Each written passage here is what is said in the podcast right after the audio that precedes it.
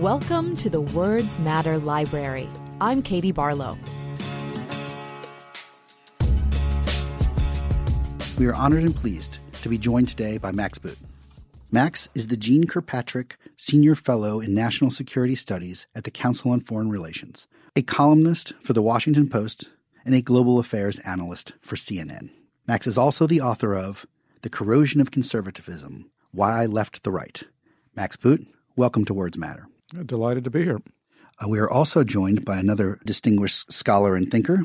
My guest host today is my good friend and comrade, Dr. Gordon Goldstein. His academic and professional career is too voluminous to recount, but Gordon is an adjunct senior fellow at the Council on Foreign Relations, where he focuses on global technology, innovation, and geopolitics.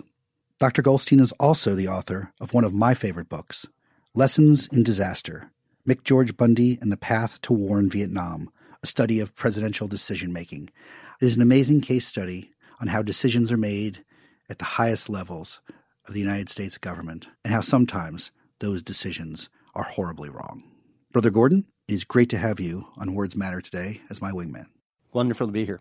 Before we get to Max's amazing and important book, I want to address the elephant in the living room. We are three middle aged white guys. Now, 30, 35 years ago, when we all started consuming public affairs programming, that was not only the rule, the exceptions were very, very few and very, very far between. For every Nina Totenberg and Cokie Roberts, there were 10 to 20 Mort Kondrackes and Sam Donaldsons talking over them, shouting them down, and mansplaining both policies, laws, and issues which these women had been covering since those men were in high school.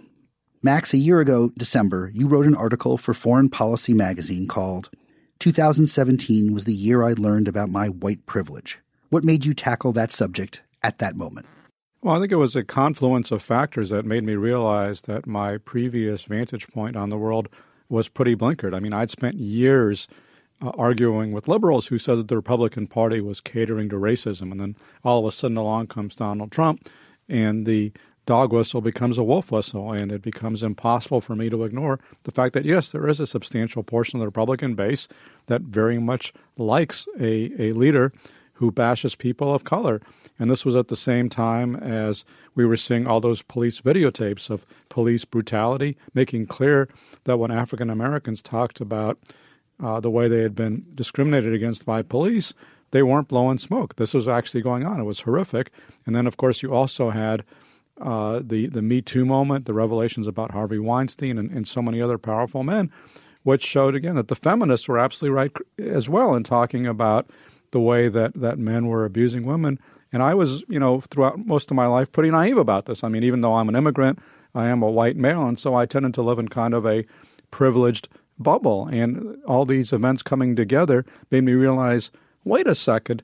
I mean, there really is something to the liberal critique of our racist and sexist society, which I have been in denial about uh, throughout most of my life as a conservative and a white male. And you say it very well. I, I, I, want to quote from the, the print of the article because I think it, it puts it in really succinct terms. You say, in the last few years in particular, it has become impossible for me to deny the reality of discrimination, harassment, even violence that people of color and women continue to experience in modern day America from a power structure that remains, for the most part, in the hands of straight white males. And it made me think of watching Lindsey Graham at the Brett Kavanaugh hearings. And here's what Lindsey Graham said during those hearings. I know I'm a uh, single white male from South Carolina, and I'm told I should shut up, but I will not shut up. The question I had is why do white men who've been in a position of power and control for centuries seem to believe that this is a zero sum game where if things get better for women and people of color and other oppressed groups, things will get worse for them? Well, that's a great uh, question. And in some ways, you could argue that uh, white people have been borrowing some of the language that uh, minorities uh, and minority activists have been using for decades, and now white people are trying to pretend they're an oppressed minority, even though they still remain the majority. I mean, to me, this is very blinkered thinking, but I think this is really the underlying dynamic that we're seeing in America, which is responsible for the rise of Trump and the Trumpist movement, which is I think there's a lot of white anxiety out there about the fact that the demographics of our society are changing. By the 2040s, we're going to be a majority minority country. And you're already seeing the rise of women and minorities in Congress, for example, primarily, I would add, on the Democratic side of the aisle. And, you know, this is very threatening to a lot of white people, and their anger and suspicion and, and fear is, is fed by Fox News, it's fed by Donald Trump. They have this steady diet of caravans are coming, and, uh, you know, multiculturalism is destroying the America you love. And a lot of people actually believe this, and that's the sentiment that Donald Trump is pandering to, and a lot of other Republicans are pandering to as well. Another thing, Max, I thought was really important, the way you put it in your in the initial article was it's even more pernicious to cling to the conceit so popular among Donald Trump supporters that straight white men are the true victims because their unquestioned position of privilege is now being challenged.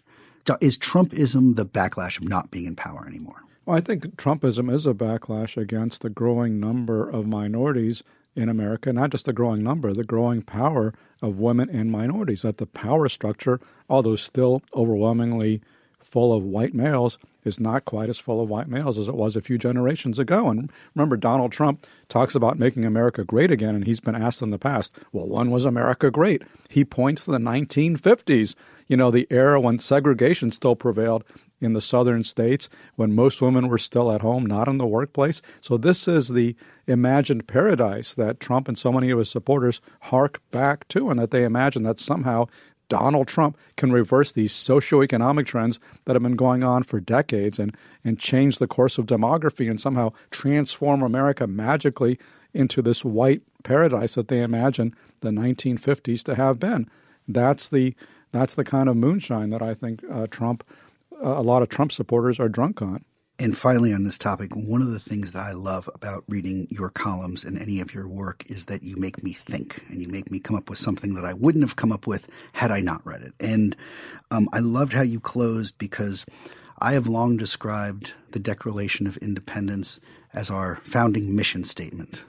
Um, and like all mission statements, there is a gap. It's not what we were, it's what we wanted to be. And I like how you tie this important issue of, of white male privilege in America in 2019 back to the founders. And you say, if the Trump era teaches us anything, it's how far we still have to go to realize the unalienable rights of all Americans to enjoy life, liberty, and the pursuit of happiness, regardless of gender, sexuality, religion, or skin color. It made me think, I feel like we might need a super souped up version of the 14th Amendment that sort of corrects those initial words. And um, reading reading you put it in that context made me think: Do you, do you think we can codify those values? Well, I think what we really need to do is not rewrite the, the Declaration of Independence or the Constitution. I think what we really need to do is to teach people about the Declaration of Independence and the Constitution. And I think this is really a profound question because Donald Trump is really trying to redefine what kind of society we are and also what American conservatism is all about. Uh, because he does not believe in the in the kind of creedal conservatism. He does not believe in the idea uh, of America, which is that anybody who believes in life, liberty, and the pursuit of happiness, you can become an American, equal to anybody who's been here for hundreds of years. He doesn't believe that. He is trying to define our identity in blood and soil terms, like these European conservative and fascist movements, where you actually have to be a white person with long standing ties, family ties to the United States to be considered a true American. And that is deeply, deeply threatening to the very foundations of our country, which Donald Trump gives every Im- impression of not understanding. So, Max, help us understand how we've arrived at this place. I remain deeply perplexed that the Republican electorate in 2012 nominated Mitt Romney, former businessman, private equity executive, centrist governor from Massachusetts, as their nominee, and then four years later nominated Donald Trump. What is it that Donald Trump understood about the Republican electorate, or what aspect of it did he manipulate to turn the party to such a dramatic reversal? Well, nobody is more astonished at this than I am, Gordon. I mean, this has been gut wrenching, soul crushing. I mean, this has been uh, just such a massive, massive upheaval for our country, but also for me personally, because you know I was a Republican my whole life, and I can't imagine how could Republicans possibly nominate somebody as unqualified, as bigoted, uh, as hateful in so many ways as Donald Trump after having nominated people like John McCain and Mitt Romney, who you know whatever you think of their politics, they're good people. Uh, they're well intentioned. They're trying to serve the country, and clearly Donald Trump is not serving anybody but himself. And I, I think the, the the secret of his success is that he he is a good showman. He is a good salesman. He doesn't know anything about history, politics, economics, the way the U.S. government works, but he knows how to appeal to our baser prejudices and instincts. And I think what he detected is that there is this white backlash among Republican voters, Fox News viewers. Uh, they don't like what's happening in this country. And remember, after 2012, the conventional wisdom in, in, in politics was that Republicans had to reach out to minorities. That was the lesson that so many took away from Mitt Romney's victory. And Donald Trump, you know, God bless him, you got to give him this amount of credit. Uh, you know, he understood no, I don't actually have to reach out to minorities. I have to just supercharge this base of angry old white people and get them to turn out to the polls. And by doing that, he managed to squeeze out a narrow electoral college victory. So that was that was his insight that I think propelled him uh, to the White House. And that's and that's why he could get away with saying stuff like, you know, calling Mexicans rapists and murderers. I mean, I, I couldn't believe that when I heard that when he was saying that launching his campaign. I thought that would be the kiss of death for him, but it wasn't because it turns out that was actually his selling proposition. In your book, you argue that this is evidence of a deeper pattern. You say, and I'm quoting from the book, the history of the Republican Party over the past several decades is the story of moderates being driven out and conservatives taking over, and then of those conservatives in turn being ousted by those even further to the right. What what drives this dynamic? Why does this pattern have such consistency? Well, that's a great question. I mean, I think the pattern is there. Why it's there is, is a deeper question that's harder to answer, but there is no question that the Republican electorate is being driven farther and farther to the right. If you just look at the polls of voter self identification, they're getting more and more conservative, and the nature of that conservatism is changing. I mean, it's pretty ironic that Barry Goldwater, who was seen as an extremist in the 1960s, and in many ways he was, by the 1990s, he was on the liberal wing or the libertarian wing of the Republican Party. He was actually seen as kind of a moderate squish. And you've had people like Newt Gingrich uh, and Ted Cruz, who wants to find the right side of the right wing of the Republican Party. They've been left behind by Trump, who is even more blatantly uh, xenophobic and, and, and, racist and and uh, you know right wing in ways that they would have never imagined they could be. So this is a race to the right, which I think is is deeply troubling. But it, it was you know it was going on before Trump, and he's accelerated it and taken it to places where even previous Tea Party type politicians were not willing to go. And Max, you talk about it existed before Trump, and in your and my early political and journalistic and observation careers on this, um, we saw Pat Buchanan win the New Hampshire primary. Right in 1992. And you're a guy who, when I when I read your your writings and when I listen to your writings, you're very good at drawing straight lines and at least uh, following the crooked lines in patterns of conservatism. And I'd like to just for a second talk about, as Gordon says, how did we get here? Because that's one of the seminal questions we try to explore on this um, podcast, which is what's the line from that 1992 Buchananism to 2016 Trumpism in terms of hijacking the Buckley movement? I think it's a pretty straight line. I mean, George Will once uh, wrote something along the lines of Ronald Reagan's victory in 1980 was Barry Goldwater's victory delayed by 14 years. And I think there's something similar you can say about Donald Trump's victory was Pat Buchanan's victory from 1992. Now, remember, in 1992, when, when, when Pat was going on about the culture war and in kind of a very hateful and divisive manner, that was seen as being a fringe movement within the Republican Party. But now you've had that flip where the principled conservatives who were appalled by Pat Buchanan, now we are the fringe movement, and it's the Buchananites who have taken over. And what Donald Trump has basically added is that although his ideology is pretty similar to Pat Buchanan's, he's also got that celebrity. He's He's an outsized personality. He hosted a TV show. He's got a lot of money. He's got this aura uh, of fame about him. So he's a more charismatic personality than Pat Buchanan. But in terms of their viewpoints, there is an, an awful lot of overlap. Max, in the book, you describe this, um, quote, astonishing domino effect of Republicans capitulating to Donald Trump and you say, quote, it is hard to know who is worse, Trump or his enablers. I am inclined to think the latter. What's the pattern here? Why has the why have the why did the dominoes fall so rapidly uh, and so consistently? Well, I think Republican politicians are showing that in place of principles, they have poll numbers. And I think they what they've seen is that Donald Trump has captured the affection of the Republican base. He has about 80 to 90 percent support of the Republican Party, and they're terrified of that. I mean, to, to my mind, this is a disgrace. I mean, we ask our soldiers to go out there and risk their lives for our country, but these Republican politicians will not risk their careers for this country because they're terrified that they will suffer the same fate as Mark Sanford or Jeff Flake. I mean, this has been just so disillusioning for me to see people that I respected, like Paul Ryan or uh, or, or Marco Rubio or others, bending the knee to Donald Trump. That's something I could have never imagined happening, especially after they spoke out against them so strongly in 2016. I mean, if you say that somebody's unqualified to have the nuclear codes, that they're a cancer on conservatism, uh, that you know all sorts of horrible things, which are all true, if you say that, you can't then endorse that person for the president.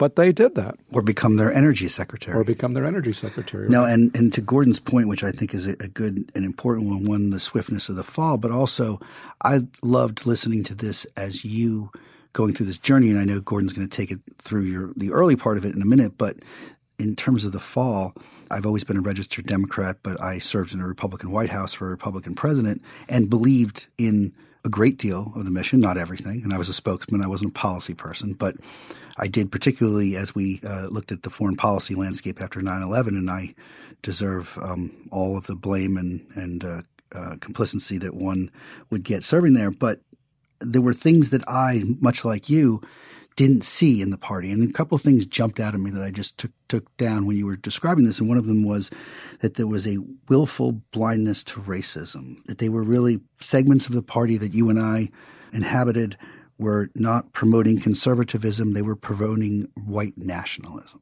That's right. And I think that was much more widespread than I realized. I think there was I mean, I think I was pretty naive about what the Republican electorate was looking for because I thought they were looking for, you know, international leadership, uh, cutting taxes, reducing the deficit, kind of a traditional Republican platform, or what I imagined to be a traditional Republican platform. But in fact, I think what a lot of them were looking for were, you know, which which candidate is going to protect me from the brown-skinned hordes, and I, that's that's a lot of what Donald Trump tapped into. But you know, the the George W. Bush, and I've talked about on this podcast a, a couple of times in his denunciation of Trent Lott when he really uh, politically would have been better off going into the 2004 reelect, not jumping into that. Things, uh, other things that he did on those issues. Um, and so that was a party that I could feel I felt at home in. I felt Me the George. But I, but I think a lot of the Republicans did not like that. They did not appreciate the fact that you had somebody like George W. Bush who was preaching uh, so-called compassionate conservatism who was not denouncing immigrants, who was you know not trafficking with racists. I mean, this to, to you and me, this would have seemed like normal, common human decency. This is how a president should behave. But I think a lot of Republicans did not like that, and as well as they didn't like the war in Iraq, they didn't like a lot of things. But I think they did not like the fact that that uh, that that President Bush did not play on those prejudices. So, what was it? Was it the brilliance of Karl Rove in keeping a coalition together that probably shouldn't have stayed together? Because, like I said, you um, in the positions that you held, and I again was fortunate to sit in that West Wing, uh, you know, fifty feet from the president's office, and I didn't see this in the party and talk about a willful blindness. I think I had a will, we had a willful blindness to that racism, both of us. And so just curious, once that got exposed, the underpinnings of the party that you and I had yes. ignored, right. the fall was quick. Yeah, well, I think that's because the party wasn't what we imagined it was. And I think a lot of it was, in fact, willful blindness on my part, for example, because you know, I, I did not ascribe a lot of importance to things like the Willie Horton ad in 1988 when even George H.W. Bush's campaign was, you know, playing on racism or, you know, Ronald Reagan talking about welfare queens or, you know, kind of the dirty campaign against John McCain in South Carolina in 2000, where there was a whisper campaign that he had an African American child. All these things I thought, oh, this is just fringe stuff and it's not that significant. But it turns out it was actually pretty significant. I think uh, what's changed now is that in the past, I would say normal Republican campaigns kind of dog whistled to racist at campaign time, but then the actual leaders of the Republican Party did not actually govern in a way that uh, xenophobes or racists appreciated because they tended to govern in a pretty responsible, middle of the road fashion. And I think what Trump has done is he has closed the gap between the campaign rhetoric and the governance because his governance style is even you know way more openly racist and xenophobic than any previous Republican campaign. But you know he's tapped into a real base of people uh, who appreciate that. And, and the way I put it is, I I would not say that all Republicans are racist by no stretch of the imagination. I would not say that all Trump supporters are racist by no stretch of the imagination. But I, what I would say is that all Trump supporters, the ones who are not racist, don't consider blatant racism to be a breaking point or a reason not to support Donald Trump. And for me, that's a pretty damning indictment right there. Max, let's talk a little bit about your personal journey because I think it's it's really quite extraordinary. You're an immigrant and you came to this country uh, at the age of six from Russia in the mid 1970s. Just tell us about that. Well, I, you know, was in fact born in a country that no longer exists, and I was able to come here in, in no small measure because of neoconservative foreign policy. The Jackson Vanik Amendment, sponsored by Senator Henry Scoop Jackson of Washington, great Cold War Democrat, which tied economic dealings with the Soviet Union to their willingness to allow Jewish immigration. And I'm deeply grateful that he did that over the objections of people like Nixon and Kissinger, who thought that morality had no place in foreign policy. And because of that, I and others were able to come here. And, you know, I grew up and, and assimilated and you know i don't i don't even speak russian now i mean i became very american and i thought i was very much part of american society i always thought i always saw myself as an american. I've never thought of myself as a as a russian or an outsider. Americanism has always really been my religion. I'm not even that i mean i was bar mitzvah but i'm not that religiously jewish. It's i really you know my, my faith has been in this country and and that faith has really been shaken by the events of the last few years because you know with the rise of trump and this nativism you know, for example, I you know I spent most of my life in America without ever experiencing any overt anti-Semitism, and now since Trump started running for president in 2015, my Twitter feed, my email inbox, they are deluged with this you know anti-Semitic crap that that that has all of a sudden been legitimated somehow in, in, in our political discourse. And I just, you know, I feel like people like Trump are, as, as I said before, trying to redefine what makes an American. And I feel like they are trying to redefine people like me out of the American story because I was not born here.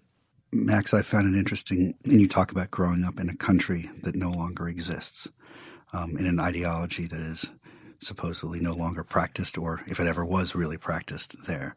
And one of the things I've always found fascinating about people, if you're in my generation, who come from places uh, like you did, that they, um, as, as I was listening to you talk, I said, you know, I know you don't speak Russian anymore, but when you uh, thought of communism and that system, I think that uh, Niet spasiba would be enough. Uh, you, that much I know you probably still speak, and that's no thank you for uh, people.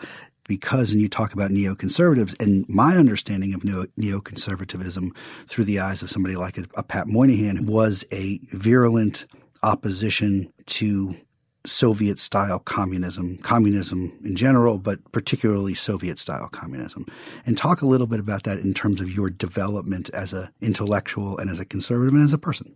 Well, my understanding of neoconservatism from its origins in the 1970s is that it was really a movement uh, to to say that standing up for American ideals, standing up for human rights, standing up for democracy all of that was critically important that we should not be pursuing this amoral detente policy of the Soviet Union. We needed to stick up for our values, and that was, you know, something that President Nixon and Ford weren't doing, and even President Carter was not doing enough. And so a lot of former Democrats became Reagan Republicans. I mean, I was never a former Democrat. I mean, I grew up as a as a Reagan conservative in the 1980s, and I loved what what the Gipper had to say when he called out the Soviet Union as the evil empire. When he said Mr. Gorbachev, tear down this wall. That spoke to me. That was, you know, Ronald Reagan was championing the American aspiration for freedom. And that's what brought me to this country. I think that's what makes America great. And that's what made me a conservative and a Republican. So you can imagine my shock that we've gone from Mr. Gorbachev, tear down this wall, to, you know, uh, Mr. Putin has been very strong in his denials. I mean, that is, that is quite a shocking turn of events where you have the most pro Russian president in our history and, you know, he's not some kind of liberal democratic pinko. He is an ostensibly conservative Republican. Well, to that point, and, and I, that's what I was hoping you would get to because I was fortunate when I worked for President Bush 43 um, that I got to prepare him for an interview he did with Frank Sesno of the History Channel on Ronald Reagan that was to be put in the can until uh, uh, President Reagan uh, passed away, which is what news organizations often do. And it was great to be able to prepare President Bush for that because I got to get insights into his thinking on Reagan and conservatism, and some of them that didn't even make it into the final cut. And one of them was – I went to that speech and that point about uh, Mr. Gorbachev tear down that wall, and President Bush 43 went into a rather lengthy and impassioned defense of moral clarity and how Pre- uh, President Reagan hadn't said, let's take down the first few bricks of that wall. He said, take the whole wall down. And he went through the optimism and a lot of the things that you spoke of and both publicly and privately, President Bush would talk about those things. And conservatism in that reading was an optimistic movement, was an was that shining city on the hill, knowing that we hadn't gotten there yet. Um, and I'm always fascinated, and it's a clip that we play around here a lot of, you know, I think there have been three consequential presidential farewell addresses in American history. I think obviously George Washington's far and away the most important one. The second one being Dwight Eisenhower's um, in 1960. And the third one, I think, is Ronald Reagan's uh, in 1989, where he really defines Shining City on a Hill in a way that he hadn't. And he goes through um, a bunch of the attributes that it has. But he ends and he says, and if that city had to have walls, those walls had doors. And those doors were open to all who had the heart and the will to get here. That's how I saw it then. And that's how I still see it today. When did you and I, and did you in particular, being the conservative thinker, start to first see that veering off from that Reagan optimistic shining city on the hill toward down Buchanan and Trump lanes? I think it's been a it's been a long, uh, slow decline, gradually picking up speed along the way. And you're right. I mean, it's it's heartbreaking to remember the kind of conservatism that Ronald Reagan championed, which was optimistic and inclusive. I mean, he often spoke of how much he valued immigrants.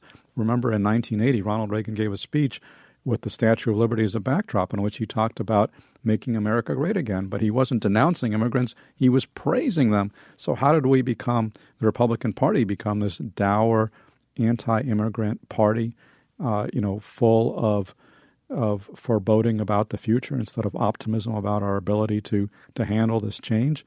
I mean, probably I, I, think the change probably started in the 1990s with the rise of Fox News, Newt Gingrich, the Republican takeover of Congress, and then you know accelerating. You can see the the waypost along the way with uh, the selection of Sarah Palin, one of the big mistakes that John McCain made, the rise of the Tea Party, uh, and you know the the kind of talk radio dominance of the Republican Party, where it's the fringe elements, what used to be considered the fringe elements, that are now very much in the center of the Republican Party. And, and, and Donald Trump speaks to them in a, in a way that, that they appreciate, and I think most Americans are rightly rightly find that abhorrent. Max, let's just briefly recap some of the elements of your career. You were uh, a young conservative at uh, uh, the University of California at, at Berkeley, where you write that you took uh, you loved making a bonfire out of Berkeley's liberal pieties. Just tell us a little bit about what it was like to be a young Republican in a famously liberal academic community like Berkeley. Well, I'm a I'm a born troublemaker, so I, I thrived in the in the Berkeley environment. Uh, you know, writing a conservative column for the Daily Californian. I remember I once got a bullet in the mail that literally had my name taped on it. And I thought that was that was pretty awesome. I never referred them to the police. I just enjoyed the, the, the implied compliment that, that I was getting on, on the nerves of these left wingers at Berkeley. Uh, and then you know I went from that into uh, well I went to grad school. I worked a couple years at the Christian Science Monitor, and then after that I went into uh, the Wall Street Journal editorial page, and and I thought that I'd arrived. This was nirvana. This was uh, you know the central place for conservative journalism in the 1990s. Uh, and so, uh, you know, I felt like when I was at, at Berkeley, I was this very lonely voice uh, crying out in the wilderness. And, you know, I felt like at the Wall Street Journal, all of a sudden I had the megaphone of the largest uh, newspaper in America at the time and, and, and a newspaper that really spoke for the conservative movement. And so I, I felt, you know, I, I, I was really becoming kind of a made member of the conservative movement. Max, and to Gordon's question, and, and I make the joke about the bullet, but it's not obviously not funny given the environment we're in now. Is that when you started to see it turn from, um, you know, Tip O'Neill obviously has famously always been credited with the "we're all friends after 5 p.m." type of political interaction, and I saw it firsthand where, you know, two of Moynihan's closest friends in the Senate were people like Bob Dole and of all things Bob Packwood um, before his fall. But there was a collegiality even among journalists, even among people who were different. And again, you note being sent things like a bullet. Is that when it started, sort of the late 80s, early 90s, when it started to get? I mean, you, you know, you talked uh, previously in the in the book about Buckley driving the kooks and and that sort of intellectual conservatism devoid of of those of those nastier elements. Um, but is that when it started to turn in, at that point? Well, I think there's always been the extremists in both the left and the right, and certainly at Berkeley, I was exposed to a lot of the left wing extremists, and I thought that they were very intolerant of debate and free speech. And, and I thought the Republican Party was the party that was supposed to be speaking up for the First Amendment and defending our rights. And of course, you know, now we have a Republican president who refers to the press as the enemy of the people, uh, which is kind of the mirror image of what a lot of these intolerant leftists were doing in, in the late 80s, early 90s when I was in, in school. Uh, I mean, I do think that there has been a change in our politics in Washington, which I do think there have always been, you know, tough partisan debates, and you can point to those going back to the early 19th century. But I think after World War II, there was a more bipartisan era where so many of the people who served in Congress were all veterans. They felt they had something in common. They they accomplished great things in the 50s and 60s. I think that lasted into the 1980s. Um, and I think then you've seen the splintering of, of Washington ever since, with the Republican Party going far to the right, uh, Democrats going to the left, not as far as Republicans have gone in one direction, but also moving to the left. And I think, you know, you've seen the rise of social media, talk radio, cable TV. It's become a shout fest and there is very little room for that kind of uh, collegiality across partisan lines that I think used to be much more common and that we desperately need to revive today. Max, you are a national security strategist, an expert, and a widely respected military historian. And one of the aspects of the corrosion of conservatism, which I found most compelling, was your willingness to acknowledge when you had reappraisal of some of your positions. And the most dramatic reappraisal um, relates to the 2003 war in Iraq. And this puts you in a category of um, serious people that I um, think have um, made a contribution to our study of history by revising their prior views. Robert McNamara famously wrote, We were wrong, terribly wrong about the war in Vietnam. McGeorge Bundy, who I wrote about, who was the national security advisor to JFK and LBJ, came to similar conclusions. And you write in your book quote, I can finally acknowledge about the Iraq war, it was all a big mistake. What leads you to this particular conclusion? Well, again, it's it's you know like a lot of things that I've rethought in recent years. You know, reality is kind of staring me in the face, and and I can't deny it. I think you know one of the things that's allowed me to come to grips with reality is the fact that I've left the ideological movement of the right, and it makes me realize the extent to which being part of a political movement, whether it's on the left or the right, tends to uh, shape your thinking. And I think there's a real confirmation bias and an unwillingness to break with the reigning uh, party orthodoxy because, you know, uh, so many partisans put tribal loyalty above the dictates of truth and reason. And, you know, breaking from Trump, breaking from the Republican Party has made me, I think, much more willing and able to look at things afresh and, and say, for example, oh, wait a second, global warming, that's a massive threat. Oh, wait a second, uh, there's no reason why the United States should have the most liberal gun laws in, in the Western world. It doesn't make sense. And it's also made me realize, hey, wait a second, the Iraq War was, was a disaster and a mistake, and I regret my role uh, in supporting it. I mean, all this stuff is, is pretty obvious to me now. I think uh, that I'm out of the Republican bubble. Well, what's striking to me is how many Republicans basically refuse to acknowledge reality. So, Max, you talk about those Republicans who refuse to see the war in Iraq as a mistake. Like you, I bear a more direct in a way of responsibility in that I was in communications for President Bush in 2002 and all of 2003. And one of the things I would posit to you is that I do think it was a failure of communication to some degree on the administration's part and on the part of the White House. I prepared the president for the first interview that he did um, when it was clear we weren't going to find uh, WMD in Iraq. And I got to pick, and we picked Brit Hume because uh, even though Brit was a Fox guy, he was pretty fair, and he was tough on us when he thought he should be tough on us. But we knew we wouldn't. He wouldn't uh, really hammer us that hard. And when you do a briefing like that for a president, you sit in the um, in this case, the president's dining room right off the Oval, and he sits across and you role play the interview. And President Bush was always a good sport about staying in character, and the chief of staff's there, and Dr. Rice is there, and time press at the time press secretary Scott McClellan, Dan Bartlett, communications director, senior advisor, and I'm asking the questions. And we get to the WMD question, and the president says, "When I go back to my decision to go to war in Iraq and to pursue the weapons of mass destruction that we believe that Saddam Hussein had. I go back to September 14th, 2001. And this is one of the reasons I think where it got conflated of why were we in Iraq? And even Sarah Palin thought it was retribution for 9 11. But uh, he went through and he said that um, he met with the families um, and friends who'd lost loved ones on 9 11. He was scheduled to be there an hour, was there almost six. And they all, there was a common refrain, whether they'd lost somebody who was a high priced trader at Cantor Fitzgerald or a dishwasher at Windows on the World, they all made him promise one thing that he would never stand in another pile of rubble again over the bodies of 3,000 dead Americans. And he said, when I, when I went back to my desk that next Monday and looked at the threats facing this country, and he went into the case against Saddam Hussein. And it looks like we made a mistake, but given my responsibility at the time, given the information I had, I would do it again. But we were clearly wrong. Before he finished his answer, Dr. Rice said, uh, oh, Mr. President, if you say that, Tony Blair's government will fall in a week. This was, this was September of 2003. And Dan Bartlett starts to speak, and this is why Andy Card was a great chief of staff. I didn't, Dan Bartlett said, I totally agree with Dr. Rice. And Andy Card, I didn't even get a chance to speak. Andy saw me speak, and he said, um, Boys and girls, I think this is a good time to take a break. Let's go out. Uh, you guys go out in the hall. Mr. President, you have that phone call to make. We'll reconvene in 10 minutes.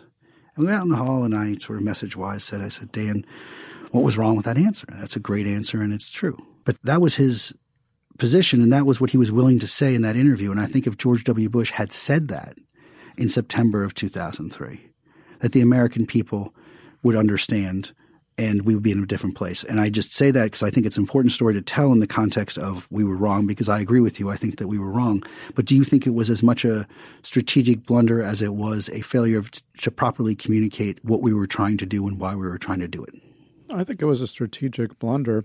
I think it was a well-intentioned strategic blunder. I don't buy there's uh, you know all these conspiracy theories on the left about it was a war for oil, a war for Halliburton, a war of retribution for George H.W. Bush all sorts of, you know, crazy theories. I think the reality is, as you said, I think there was a psychological imperative that President Bush felt after 9 11 to protect America, and there was faulty intelligence which suggested that Saddam had weapons of mass destruction. I mean, this was not, you know, invented by the Bush administration.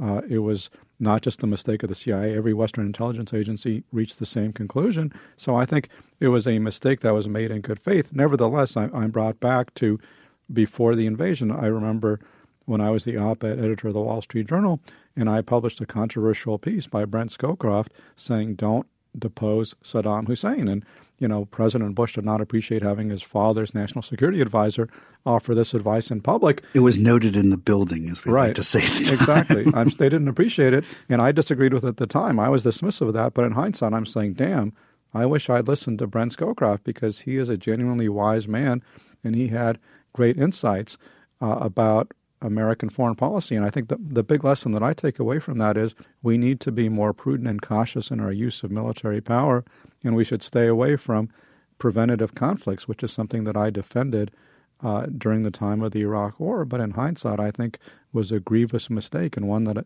I do think we, we should learn lessons from. Brent Scowcroft, of course, was the National Security Advisor to President Bush 41 and was one of his principal counselors during the Gulf War of 1990 to 91, where uh, the United States successfully created this massive international coalition to drive Iraq out of Kuwait, but made a very deliberate decision not to invade or occupy Iraq. At the time, I, with a lot of other people on the right, thought that was a mistake to leave Saddam Hussein in power, and it was galling to see him massacring, massacring the Kurds and the Shia after we had defeated him in the Gulf War.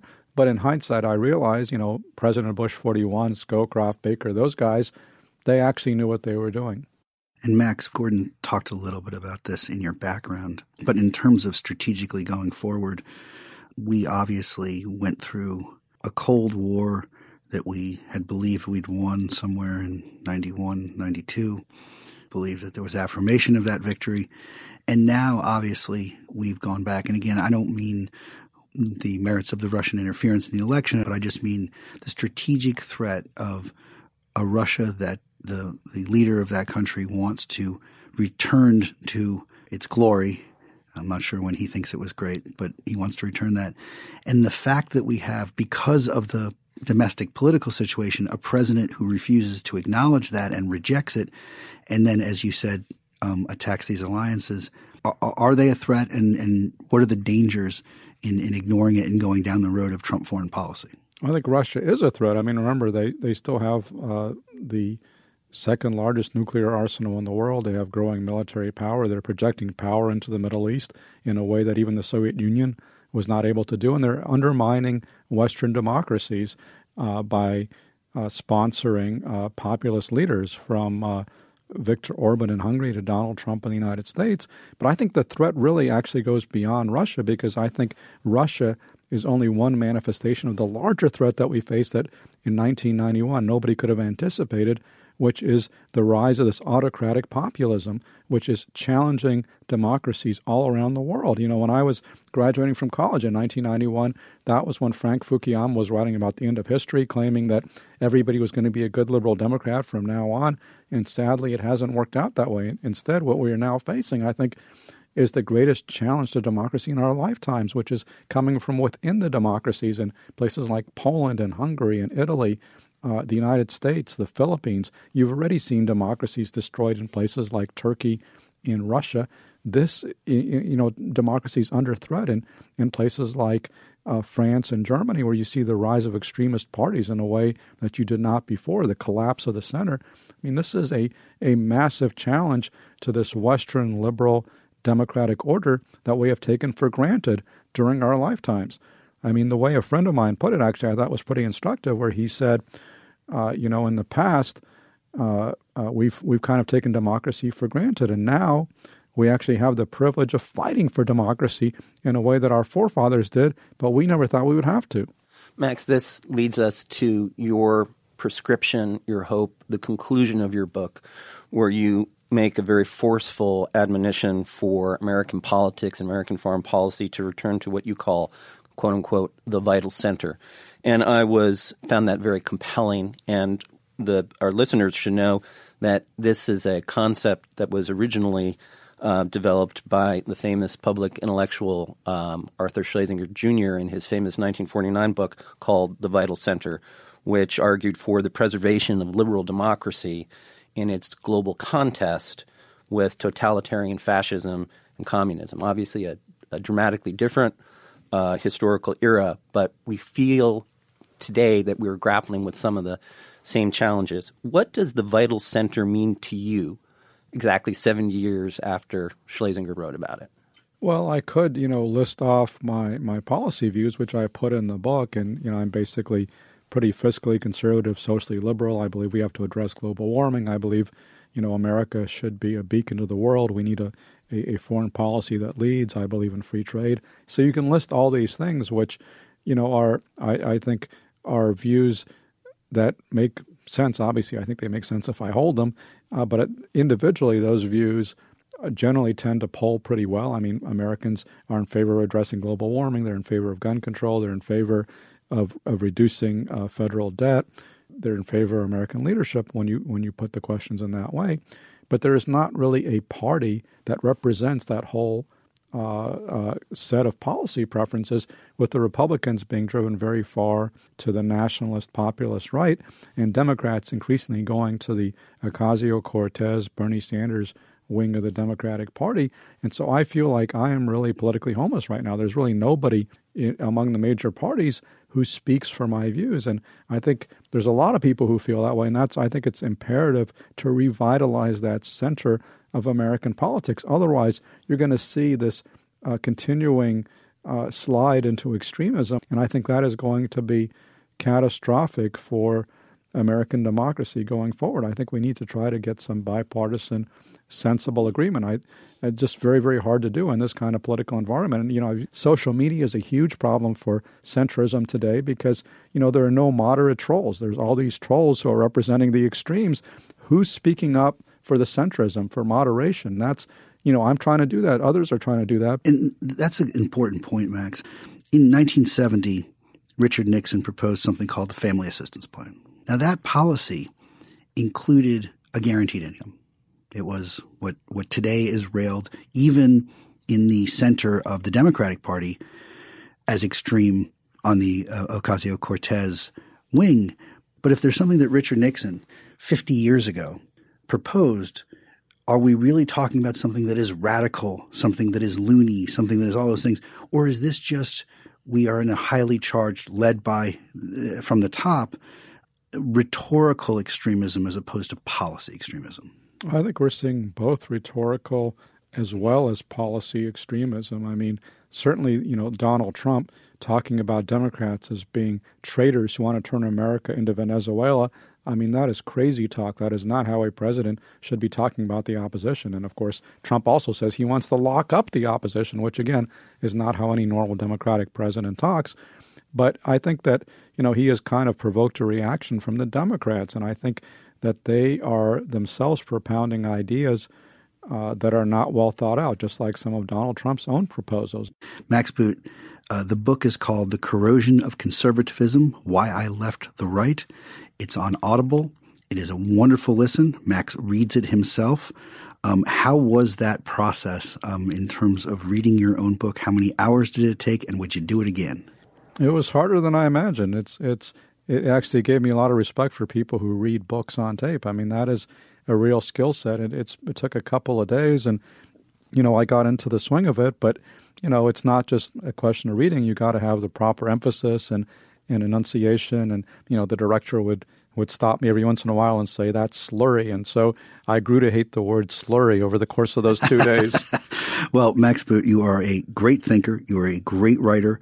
Um, I love listening to your book. Um, I, I, can't wait for the next one. And anybody who wants to understand, like I think many of us do, uh, how we got here, and perhaps in hopes of finding our way out of the wilderness, needs to um, pick up um, or download the Audible copy of the corrosion of conservatism. Uh, and we also want to thank uh, Dr. Goldstein for being our wingman today. Thank you very much. Great pleasure. Thanks.